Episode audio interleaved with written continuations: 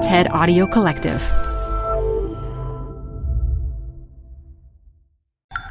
This TED Talk features writer, youth worker, and freedom fighter Mwende FreeQuency Katwiwa, recorded live at TED Women 2017. Support comes from Zuckerman Spader. Through nearly five decades of taking on high stakes legal matters, Zuckerman Spader is recognized nationally as a premier litigation and investigations firm. Their lawyers routinely represent individuals, organizations, and law firms in business disputes, government and internal investigations, and at trial, when the lawyer you choose matters most. Online at Zuckerman.com.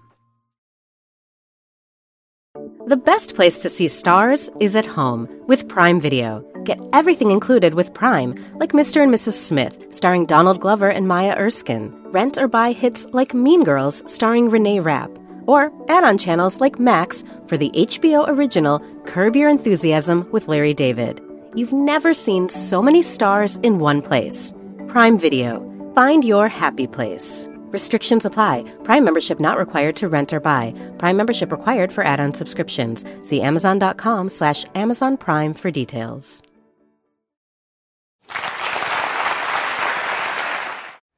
My name is Mwende Katwiwa and I am a poet, a Pan Africanist, and a freedom fighter. I was 23 years old when I first heard about reproductive justice.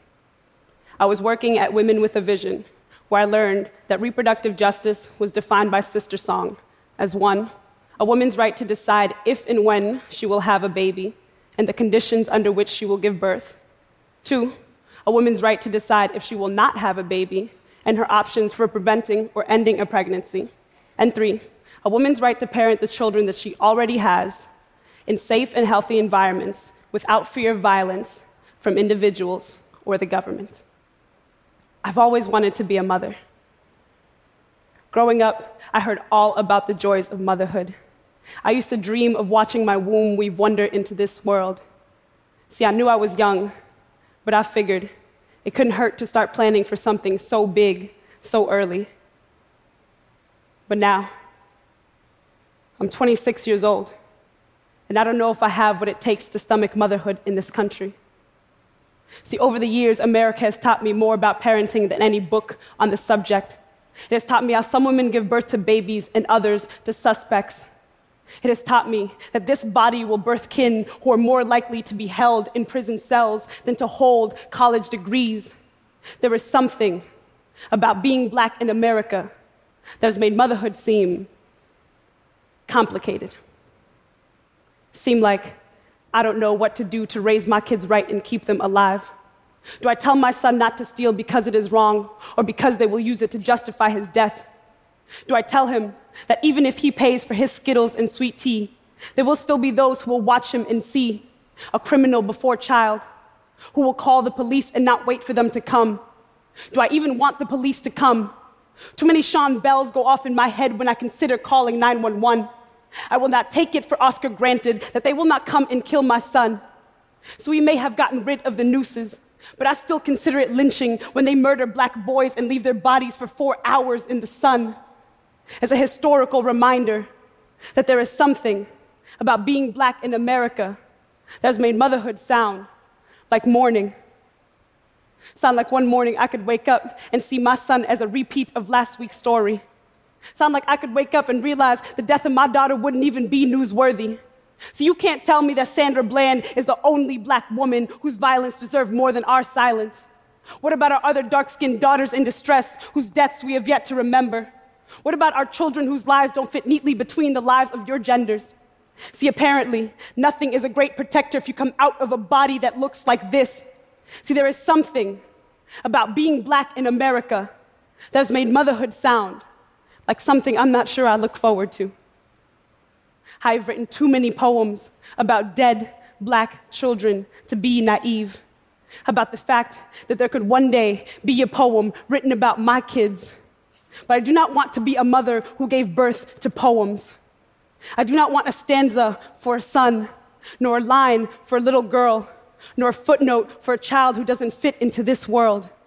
No, I do not want children who will live forever in the pages of poetry, yet can't seem to outlive me.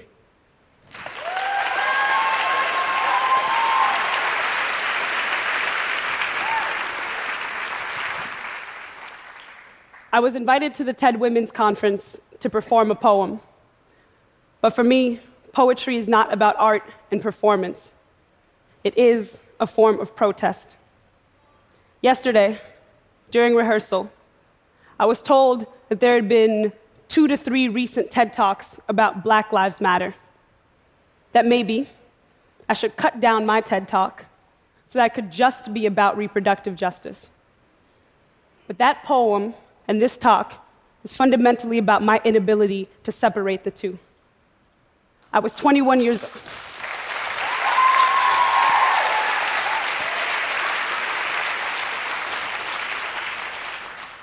I was 21 years old when Trayvon Martin was murdered. Trayvon Martin, a 17 year old black boy, a black child, reminded me, reminded us, how little this nation actually values black life. The hashtag Black Lives Matter became the most recognized call for black people and our children to live in safe environments and healthy communities without fear from violence from individuals or the state or government. Months later, when George Zimmerman was not held responsible for murdering Trayvon Martin, I heard Sabrina Fulton, Trayvon Martin's mother, speak. Her testimony so deeply impacted me that I found myself constantly asking, what would it mean to mother in the United States of America in this skin? What does motherhood really mean when, for so many who look like me, it is synonymous with mourning.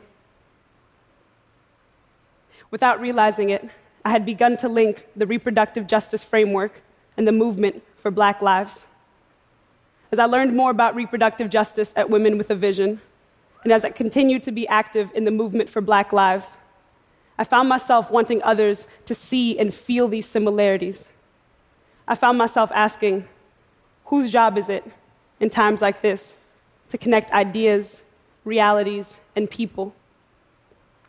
I want to dedicate this talk and that poem to Constance Malcolm.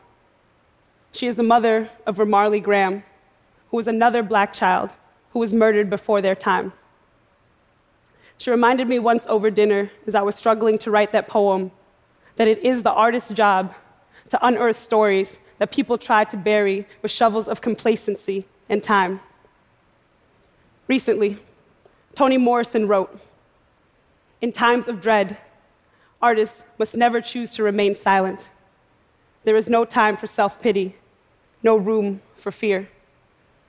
Yesterday during rehearsal, when I was told that I should maybe cut the Black Lives Matter portion from my talk, I found myself fearful for a moment.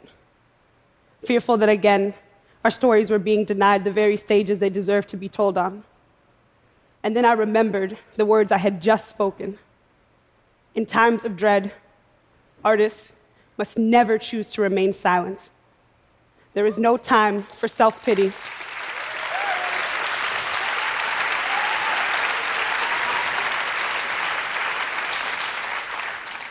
There is no time for self pity and no room for fear. And I have made my choice, and I am always choosing. Thank you.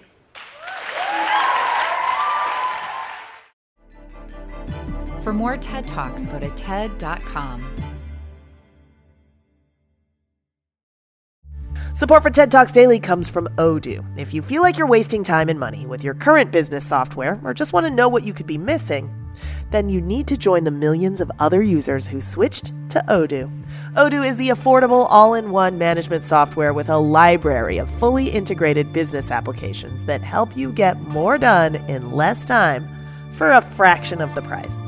To learn more, visit odoo.com slash TED Talks. That's O-D-O-O dot com slash TED Talks. Odoo, modern management made simple.